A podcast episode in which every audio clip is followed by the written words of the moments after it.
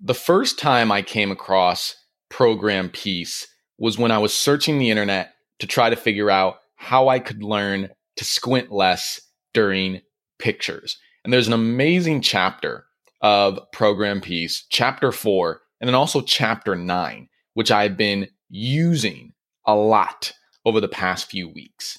Ever since I listened to that Naval Ravikant podcast episode on the Tim Ferriss show, where he said, you know, our minds are overstimulated and our bodies are understimulated. I've been getting into a lot of the Program Peace anti frailty methods with just renewed enthusiasm, which I think is also due to the fact that I'm finally learning how to like actually breathe with my diaphragm, not just on long intervals, but actually powering the breath with my diaphragm.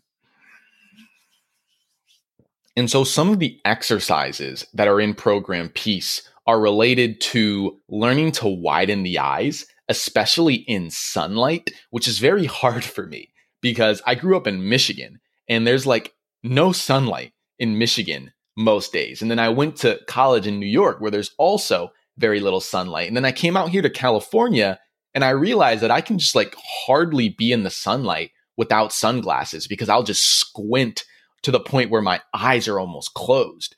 And so I have this problem with squinting. I have this problem with really squinting in sunlight. And then I also just have a lot of tension around my brow area. And this is due to a couple of things. And I learned this from reading chapter four and chapter nine. It's because I'm constantly raising my eyebrows or furrowing them without really noticing, without having control over them. And so that leads to a lot of tension in the brow area. And so I'm doing a couple of things to combat that.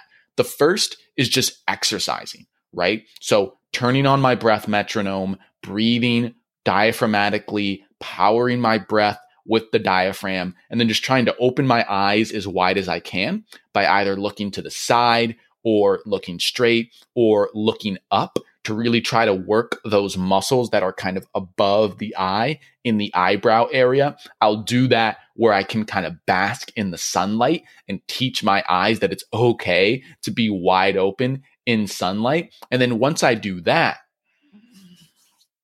I'll come back and then I will release my brow area, meaning that I'll take my thumb, I'll take the knuckle and I'll stick it right up under my eyebrow, on top of my eyebrow, and then a little bit above that. And I'll look for trigger points. And then I'll push in and then I'll breathe really, really diaphragmatically, really, really slowly.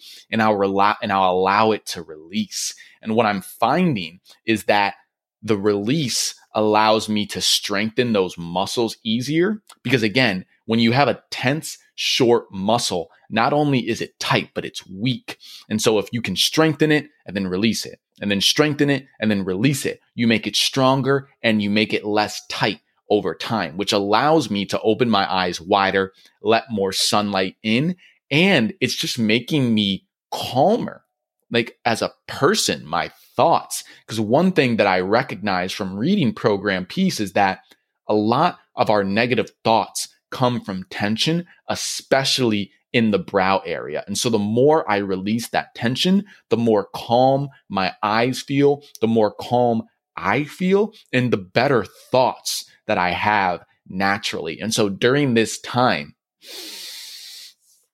during this time where I'm trying to hold the line, where I'm trying to continue working, where I'm trying to look after all of the people that I love and respect, where there's so much uncertainty, this practice, this exercise, it gives me a break from the internet. It allows me to destimulate. It allows me to stimulate my body and it makes me feel so much better. And I'm so excited. I'm so excited about the results that I will see as I continue and continue and continue to do this practice.